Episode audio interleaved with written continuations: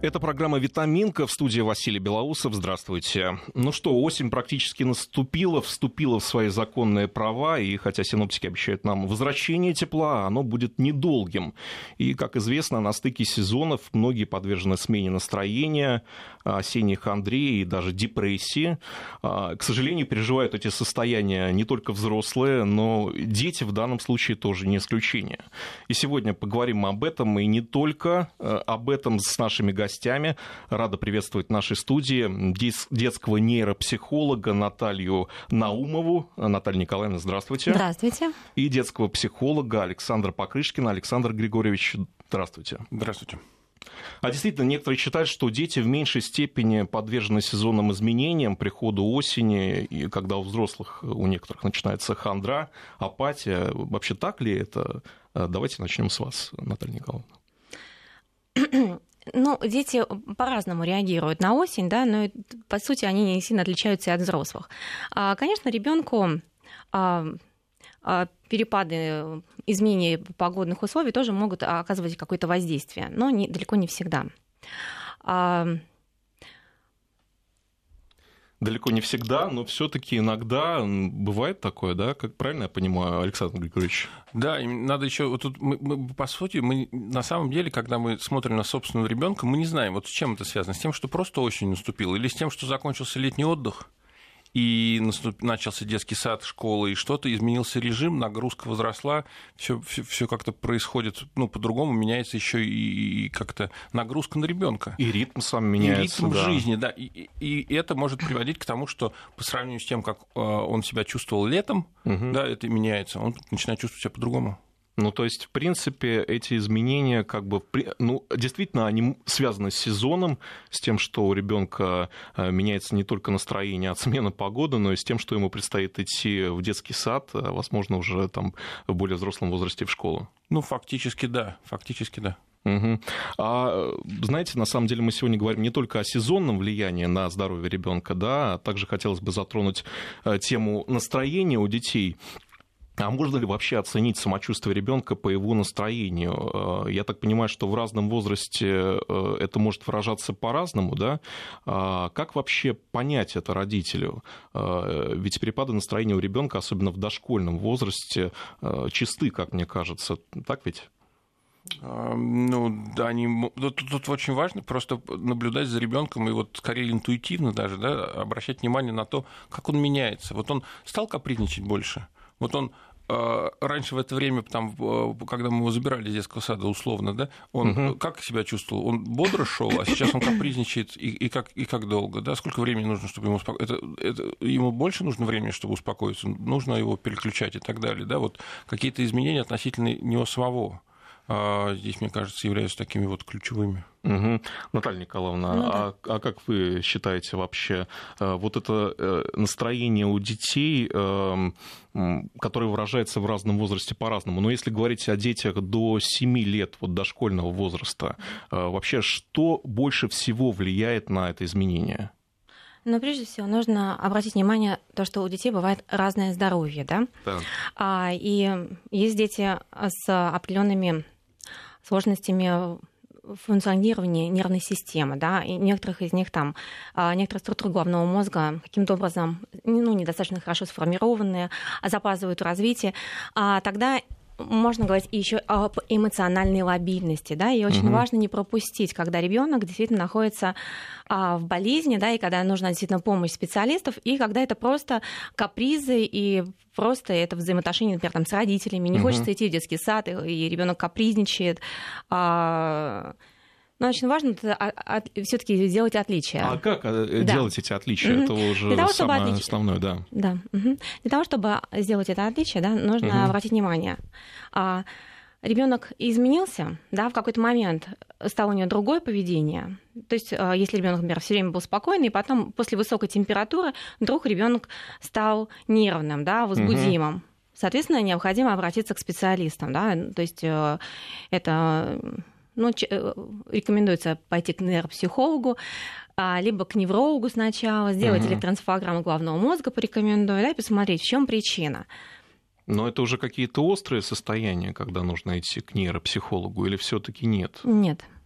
То, то есть... Это не остро, это просто ребенок, например, а, э, стал менее внимательным, да, или он, может быть, всегда был невнимательным, ну, то есть, возможно, что при рождении уже его структуры головного мозга были пострадали. Ну, то есть нужно вот отличать.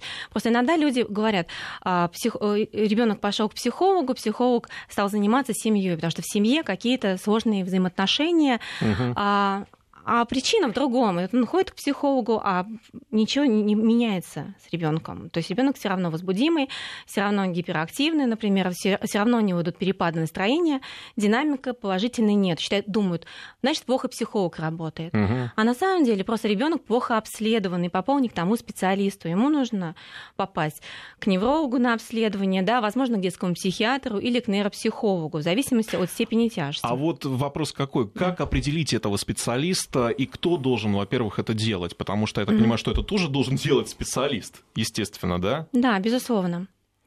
А кто конкретно? Ну, э, рекомендуется так, родителям некоторым легче пойти к нейропсихологу для того, чтобы э, проверили, как работает структура головного мозга. Мы угу. проводим тесты, это не больно, это просто вот э, серия тестов, так, да. вопросов, мы какие-то там движения совершаем, там а, повтори там движения. Угу. А, и уже можем четко сказать, какие структуры головного мозга каким образом обустроены. То есть справляется, угу. то есть хорошо ли сформирован головной мозг, да, или есть какие-то проблемы. И тогда дальше уже нейропсихолог направит к неврологу. Можно начать и с невролога. Угу. Александр Григорьевич, а, а вот э, Наталья Николаевна сказала, что иногда бывает так, что родители вводят ребенка к психологу достаточно долго, да, э, психолог продолжает с ним работать, и никакого нет результата. А что делать родителю в таком случае вообще? Как определить э, грамотность специалиста? Вы знаете, сложный вопрос про грамотность прям прям очень большой и, наверное, объемный. Ну, хотя бы, как, да. как это сделать. Просто мне кажется, ну, что, наверное, важнее да. знать о том, что а, то, что происходит с ребенком, да, вот современный подход в науке вообще, угу. да, сегодня, это не то, ну, нет идеи, что есть какая-то проблема только в психологии или только в неврологии, да, это какая-то комплексная история. И а, даже если нам специалист не рекомендует куда-то пойти, ну, к сож... может быть, к сожалению, а может быть и к счастью, мы сейчас можем сами обратиться и сами провести эти вопросы и задавать, а, например, врачам и нейропсихологам, э, вот обсуждать с ними конкретно понятно, что беспокоит, потому что иногда бывает, знаете, как вот мы, мы ходили к неврологу на, э, ну, на плановое обследование, так. и ничего не заметили, да, да. вопрос. А мы обсуждали вот то, что сложно каждый день, да, вот эти перепады настроения mm-hmm. или сложность концентрации, мы задавали вопросы, mm-hmm. да, доктор обратил внимание, иногда, ну, просто так в силу каких-то определенных обстоятельств врач на этом не фокусируется. Иногда например. у врача даже нет времени достаточного да. количества. И тогда, как бы, у нас есть ощущение, что здесь нет проблемы, мы работаем только с психологом, да, и там вопрос его квалификации здесь критическую роль играет, да, а имеет он это в голове в виду, да, вот это угу. или нет. Но вот поэтому мне кажется, что, а, ну, к сожалению, да, вот, и опять же, к счастью, да, если нас куда-то не направили, можем сами обратиться и узнать. Ну, то есть э, родителю понять э, это самостоятельно достаточно сложно, но по каким-то э, критериям, по каким-то нюансам он может все-таки определить, что специалист работает неправильным ну, образом. Ну, он можно... Сейчас ребенком. много информации, можно читать в интернете и обсуждать можно, да, симптомы. Да, с интернетом тоже сложно, потому угу. что там тоже много ну, странной, скажем так, да, каких-то странных историй. Но, тем не менее, надо сказать, что сегодня доступ к информации можно обсуждать, есть форумы, и можно спросить у родителей Слушайте, и так далее. Ну, на этих форумах обычно сидят, э, я знаю просто, да, мы не раз обсуждали это в эфире, угу. сидят мамочки, которые каждая говорит о своем, да, и э, зачастую прислушиваться к этим мнениям, э, ну, тоже, знаете, в некотором роде опасно. Да, но мне кажется, что для того, чтобы погрузиться и узнать вообще, как бывает, какие бывают вообще в тему погрузиться, вот в широту увидеть, да, диапазон. Да, вот это угу. вот в этом смысле. Это да, увидеть, что ты, во-первых,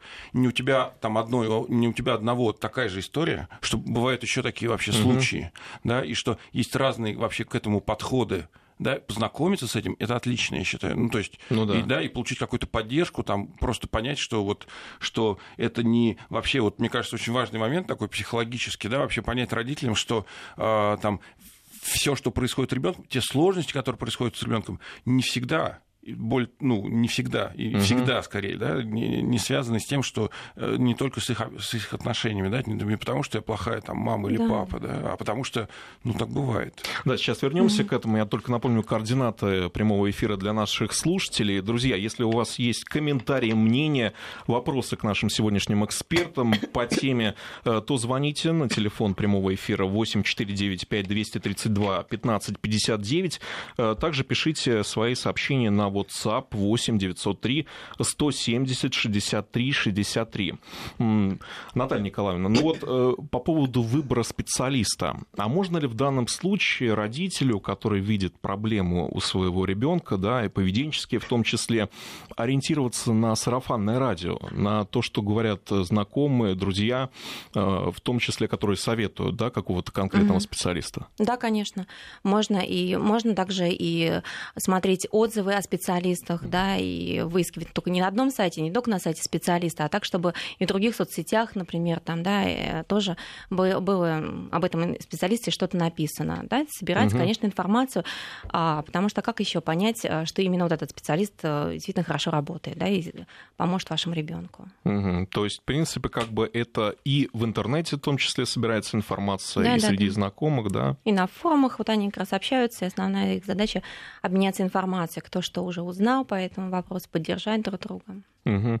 Ну, а вообще, конечно, я так понимаю, что надо отличать, э, безусловно, как и у взрослых, так и у детей состояние просто обычной апатии, хандры а, и депрессии, потому что депрессия это уже достаточно сложное такое пограничное состояние, да, а, потому что вот я э, читал, опять же таки, э, некоторые исследования специалистов, и еще 50 лет назад считалось, что депрессивных состояний в детстве не бывает. А, но сегодня оказывается, что это не так, да, и дети тоже подвержены этому психическому расстройству. Правильно, да, или нет?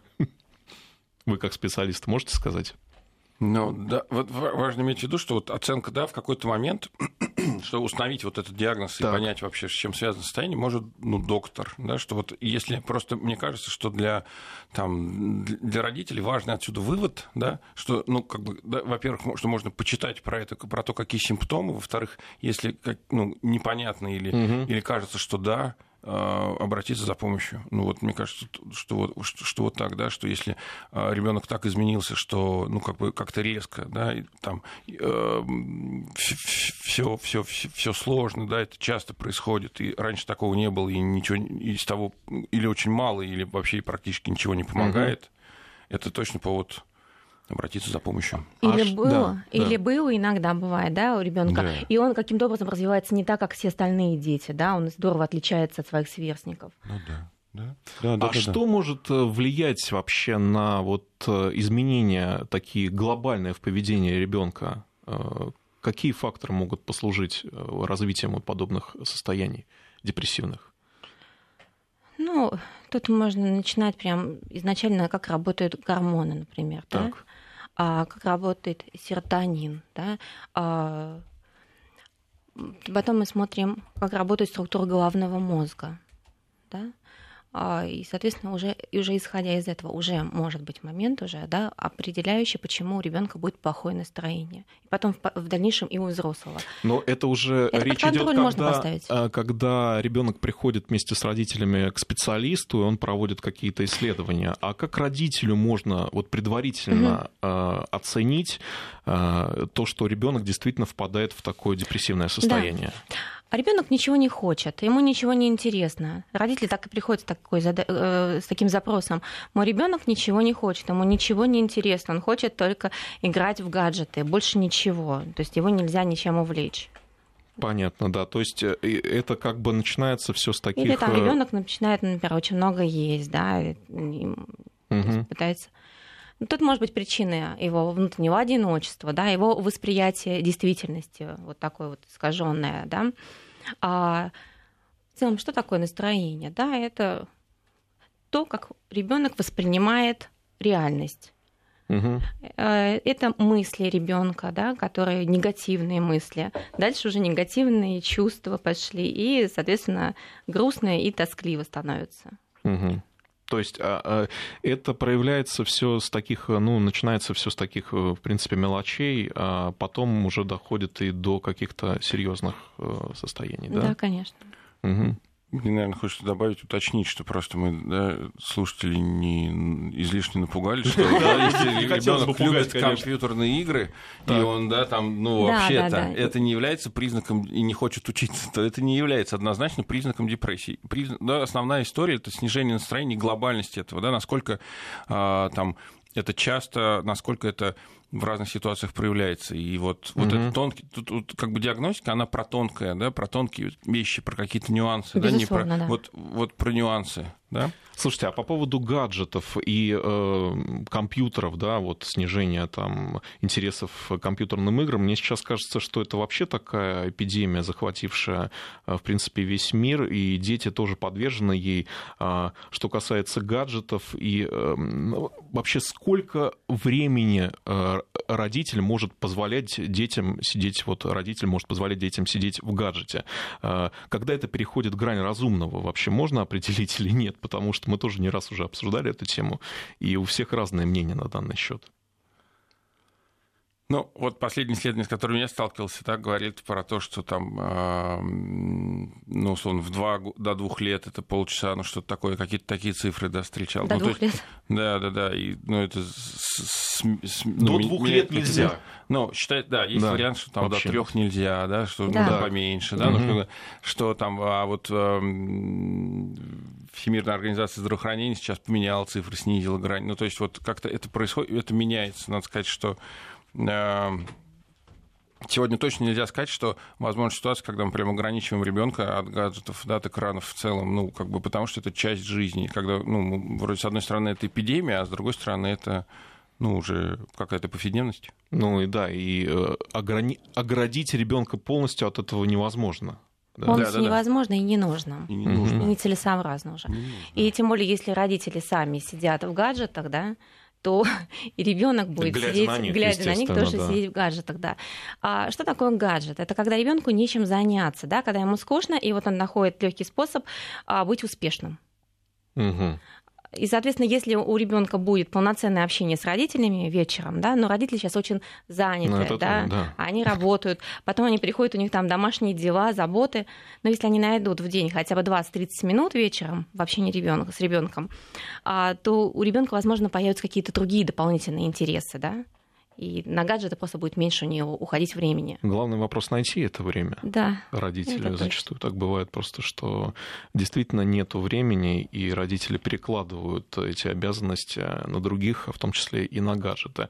А, да, друзья, я напомню, что а, мы говорим сегодня о настроении детей, а, о том, какие, как влияет настроение на самочувствие ребенка, можно понять по самочувствию самочувствию, о э, том, э, в каком состоянии находится ваш ребенок, э, пишите свои сообщения на WhatsApp 8 903 170 63 63. Также звоните по телефону прямого эфира 8 495 232 15 59. У нас сейчас будет небольшой перерыв. Еще одну тему хотелось бы обсудить.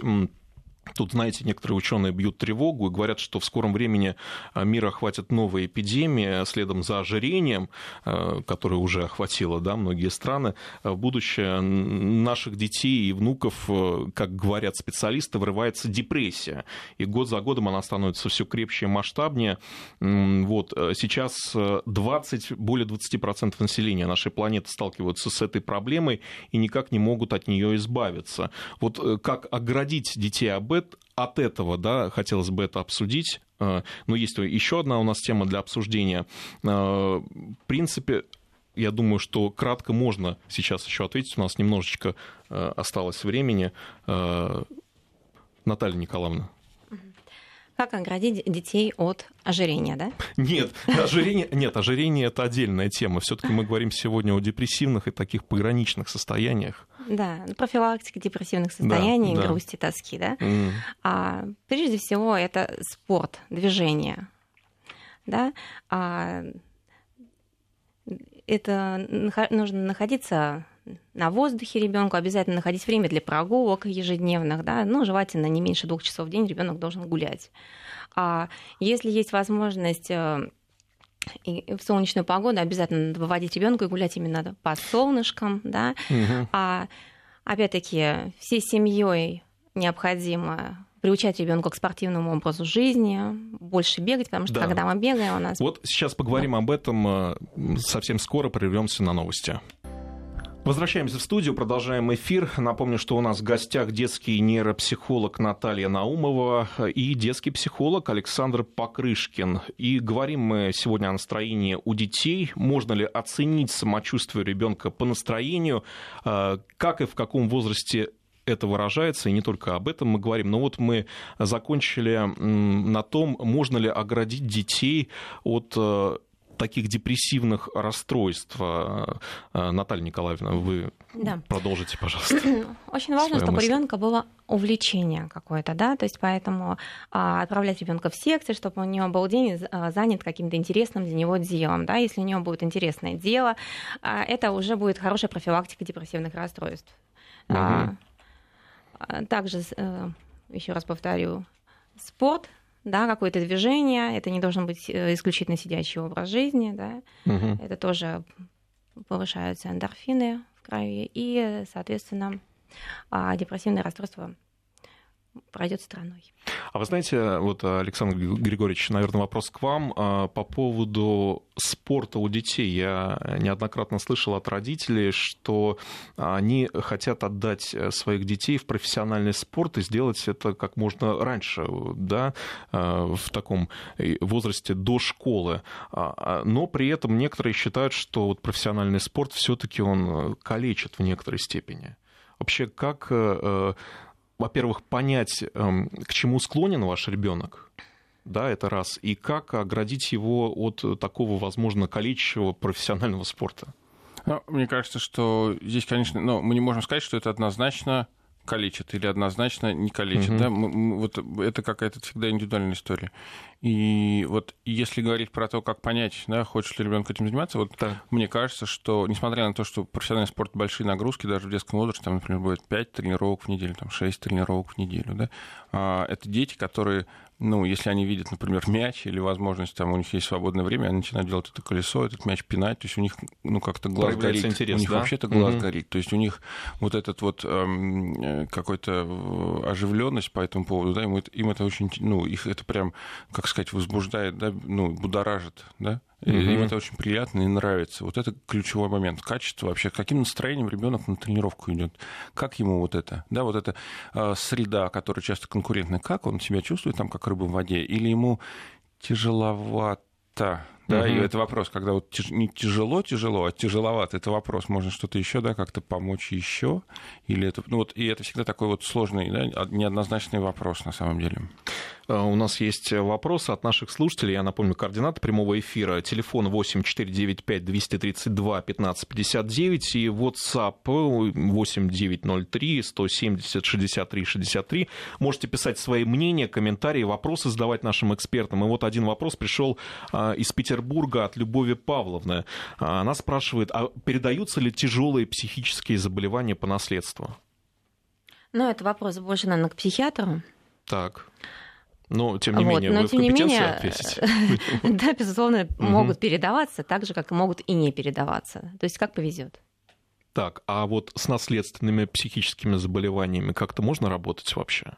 В любом случае, можно ребенка адаптировать угу. и сделать жизнь его более приемлемую, более комфортную. Мне кажется, что, ну вот мне хочется тогда еще добавить, что если, если э, у ребенка есть такое заболевание, и вы про него знаете, очень, ну и вообще как бы э, важно постоянно быть в контакте с доктором, да, чтобы был какой-то врач, которому вы доверяете, который знает ребенка и может да, оценить динамику, и который вообще-то может... Ну вот, да, это очень такая, опять, тонкая, современный подход в том, что это все очень тонко, это меняется, это часто а, как бы за рамками каких-то диагнозов, которые у нас сейчас есть, да, угу. это все шире или все такое, да, и в итоге как бы здесь а, смысл, да, действительно, ну вот, как Наталья сейчас сказала, да, про, в том, чтобы, ну, вообще понять, как ребенка адаптировать, как мы конкретному ребенку можем помочь. И эта работа, да, это просто большая работа специалистов, такая длительная, и очень важно, чтобы а, рядом с вами в этот момент были специалисты, которые, ну вот, чье мнение да, для вас. И чем важно. раньше, как понимаю, да, это начнется, тем лучше Или и для ребенка. Да, да, да. да, да. да,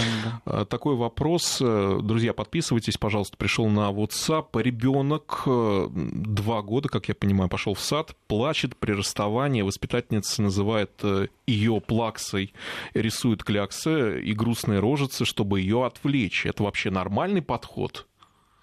Нет, ненормальный подход. А как правильно поступать а, ну, воспитателю? ребенку и да? родителю в таком да, случае, да. да. Угу. Ну вообще ребенок э, двух лет, да, он еще как бы не готов к детскому саду, правильно? До трех лет, в общем-то, желательно находиться вместе с мамой. Это это вопрос, вопрос, как он идет. Вот кто-то забегает прям и его не вытащите в два с половиной, ну, условно говоря. Так. Да, да, да. Вот по факту мы понимаем, что вот ребенок, которого мы обсуждаем, ему, угу. ей, да, да. Это, ну, как-то не гладко. Ей не нравится это, да.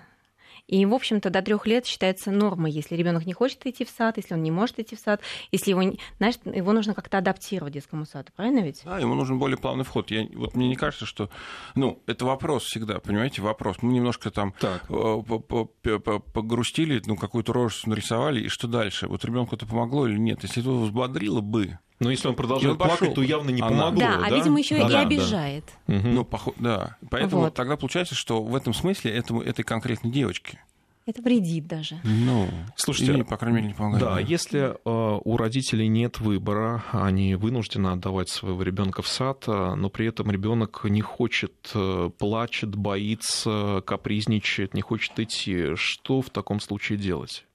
Но в таком случае требуется обратиться все-таки к специалистам, да, к психологам, угу. либо к нейропсихологам для диагностики и определения причины, почему ребенок не может адаптироваться к детскому да. саду, да, и, соответственно, также работать с этими причинами и помочь ребенку адаптироваться к детскому саду. Тогда он успешно войдет в С этим сад. состоянием можно работать Это, и вполне конечно, успешно, конечно, да? конечно. Вот важно пробовать. Так. Может быть так, что конкретному ребенку прямо сейчас, вот в этот момент развития, все равно детский сад просто рано, потому что это еще, ну, э, как бы э, там очень много всяких, да, моментов, да, это вообще новые ситуации, да, кто-то у кого-то, это еще индивидуальная особенность ребенка здесь проявляется. Как он воспринимает окружающих, да, вот этот шум в саду, ему как вообще или ей, да, как она себя там чувствует, и вот она сможет сориентироваться вообще, найдет какие-то простые вещи, где туалет, где, как мы там едим, где мои вещи, я могу себя одеть, ну, то есть, и это, вот это это все нагрузка, и нам может казаться, и часто, ну, для многих это так и есть для ребят, да, что это, в общем, уже доступные вещи, а кому-то нет. И может быть так, ну, правда, угу. несмотря на то, что нужно пробовать и там стараться адаптировать и менять там сад, группу, если прям, да, как специалистов подключать, да, но может быть так, что вот прямо сейчас все равно мы понимаем, что для ребенка сад это тяжело, и было бы здорово пока не ходить ну, может быть такой вариант. Я просто к чему, что иногда бывает так, что мы понимаем, что лучше все-таки оставить дома, сейчас, может да, быть, мы попробовали разные группы, да, да, да, угу. что это просто сейчас рано. Давайте попробуем там через три месяца или там, ну вот как-то заходами, да, что, к, к сожалению, вот здесь, наверное, да, важно не планировать однозначно, да, что, что, что мы точно идем в детский сад там в два, в три, неважно, э, точно идем, и у нас обратной дороги нет. Иногда получается так, что, ну вот, то есть все-таки главное прислушиваться к ребенку, к его настроению, да, его потому состоянию. Что цена вопроса, мы можем ходить, и он может, да, он может регулярно там плакать, и вот вопрос, как это скажется на его настроение, вообще на самочувствие, да, тему, которую мы обсуждаем. Соответственно, ребенок будет часто болеть, да, и все равно родителю не удастся поработать если ребенок в таком состоянии. Ну да, по-любому да. это будет потеря ну, времени, да. ну и самое главное, экономить на здоровье ни в коем случае нельзя. Ну, конечно, в ущерб здоровью отдавать ребенка в детский сад это нецелесообразно. Ну и потом, если вводить детский сад, то вводить на несколько часов. Сначала на два часа, да, посмотреть, может угу. ребенок два часа. Может быть, в сопровождении с мамой сначала, да, походить, а потом уже потихонечку-потихонечку ребенок втянется. Вот. А, тут э, еще одна история произошла, которая уже вызвала широкий общественный резонанс в соцсетях в первую очередь. Да? А, одну из телеведущих раскритиковали из-за привычки ее трехлетней дочери сосать соску. Мнения разделились. Одни пользователи начали говорить, что соска в таком возрасте совершенно недопустима. Она может привести, допустим, к неправильному прикусу а, и другим проблемам. А э, другие пользователи, в том числе и сама мама, говорят, что это абсолютно нормально. Вот кто из них прав? Что такое вообще соска для ребенка? Да? Это продолжение маминой груди, то есть заменитель маминой груди. Если женщина принимает решение, что она не может по каким-то причинам ребенку давать грудь по первому требованию, да, то она дает ему бутылочку либо соску. А, и это получается, что ребенок в своем одиночестве, так как его мама в данный момент не может, да, пригреть, покормить, там, сделать все, что ребенку нужно, это не то, что мама плохая, а того, что у мамы, может, какие-то другие еще есть заботы. Но, тем не менее, ребенок чувствует себя одиноко. И соска, она, получается, как бы а, дает ему определенное спокойствие, да, что вот ну, например, если взрослый человек да, вечером остается один, и у него нет собеседника, да, то он будет, например, читать книгу. И никто это не будет осуждать, что он не пошел на улицу, не начал с кем-то знакомиться. А если ребенку дали соску, надо ее скорее отнять, да, потому что вот он свое одиночество как-то пытается себя почувствовать более комфортно. Угу. Вот это вот об этом. То есть, э, в принципе, все очень индивидуально, да? Все индивидуально. Понимаю, Каждому да? ребенку нужно, да. До какого возраста можно давать соску? Это такой открытый вопрос, а, и точных рекомендаций на данный счет не, не может быть. Ну, когда я готовился, я нашел америк... Э, рекомендации Американской ассоциации педиатров. Да, так. там считается, что возраст ну, что мне хочется отметить, да, что это гибкий возраст, что это с двух до четырех период, когда, в общем, все, все при, примерно в это время все заканчивают и отказываются от соски. То есть это все как с садом. Вроде в три надо, типа там, или во сколько, да, в два с половиной можно, но не всем это доступно. Так и с соской. Если для ребенка это какой-то имеет, э, это важная часть жизни, он так успокаивается, это какой-то, да, переходный объект, там что-то как-то его это поддерживает, то прямо сейчас отнять ее знаешь, оберегая его зубы, что тоже, да, ну, подтверждается исследованием, да, что там есть такие риски, да, как бы э, цена вопроса здесь, да, ну, самочувствие ребенка опять. И поэтому часто, да, вот, ну, это не значит, что если наш ребенок там соска ходит в, в 2, в 3, ну вот, да, там в 4 ну, года, вот в 3, в 4, да, это да. не значит, что мы не угу. пробуем и, ну, мне сложно представить родителей, которые, в общем, не пробуют, да, обычно все пробуют. Это, это еще, да, есть еще одна тема вечная, да, это грудное вскармливание. Вот э, э, как бы это вопрос, и совместный сон, да, вот это вопрос, он может прямо сейчас вот от этого отказаться, и да, как ему будет? Качество, как он, как это на нем скажется, как это повлияет на него? Да, и как бы, и если э, вот, и это важно сейчас, это, да, в современном, да, мире, это какая-то тоже ценность, да, самочувствие наших детей, ну, вот их как они к этому относятся. Поэтому это, эти, эти ответы на эти вопросы становятся гибкие. То есть не два года исполнилось, мы отняли соску и переложили, да, а ну, мы плавно пробуем заменять, плавно пробуем туда идти. То есть э, как отучить ребенка от соски, это, в принципе, похожий вопрос, как отобрать у ребенка любимую игрушку, как я понимаю, да? Ну, То да, есть от, отучать от соски-то, в общем, и не стоит. Наверное, чем-то заменять Просто вот это вот. Да. В итоге угу. пройдет потребность в итоге пройдет, и тогда ребенок сам от нее откажется. Или, ну, просто а... если ребенок долго да, сосет соску, значит, соответственно, он застревает на каком-то этапе развития, да, и просто ему, возможно, опять-таки нужно да, игровую психотерапию попробовать. Так вот, все-таки помощь э, специалистов в данной ситуации тоже нужна. Ну, конечно. Как поддерживающий, да, конечно. Как вот, это, но, вот это вопрос. Хорошо. Ну, а? Тогда какой критический возраст? Вот как родителю определить, в каком э, возрасте ребенка пора показывать специалисту, если, допустим, он в 3 или в 4 года не отказывается, не хочет отказываться от соски? Мне кажется, здесь тоже нет каких-то вот э, таких чётких, вот прям да, рекомендаций. Да, вот это угу. вопрос опять самочувствия родителей. Им да. как с этим? Вот это беспокоит их, они имеют право спросить. То есть даже если их в два это беспокоит, а почему не спросить? Ну, как бы это вопрос. Мы, угу. Они не знают точно, они могут ошибаться, ну, конечно. И да, получить поддержку они могут в любой момент. Угу. Тут еще один вопрос от слушателя нашего пришел. А в каком возрасте лучше ребенка отдавать в школу? В 6 или 7 лет? Это распространенная практика, да, когда угу. родители ведут ребенка в 6 лет, и угу. многим детям это тоже, наверное, рано, и многим не нравится. А, и есть ли вообще принципиальная а, разница в этом возрасте готов ли ребенок к таким радикальным изменениям в его жизни? Угу. А сейчас в школу разрешают идти только 6 лет и 6 месяцев. Уже запретили 6 лет идти в школу. Угу. На 1 сентября должна быть обязательно не меньше, чем 6 лет, 6 месяцев. А, но вообще сейчас школа достаточно сложная. Уже в первом классе у них очень большие нагрузки. И часто дети действительно могут даже взять эту программу, но в ущерб здоровью. Поэтому, конечно, лучше всего ребенку идти позже, лучше идти в 7, 7,5 лет в школу, когда уже, ну и потом надо смотреть, как работает структура головного мозга у ребенка, да, насколько у него хорошо сформирована лобная структура головного мозга конкретно даже. А, ну, то есть как он может контролировать свое поведение, да, может ли он следовать инструкциям, может ли он выполнять требования, может ли, есть ли у него какие-то уже волевые качества, да, потому что это же в школе уже, уже много обязанностей, в детском саду у них намного более щадящие условия, поэтому спешить в школу не стоит. Вы так же считаете?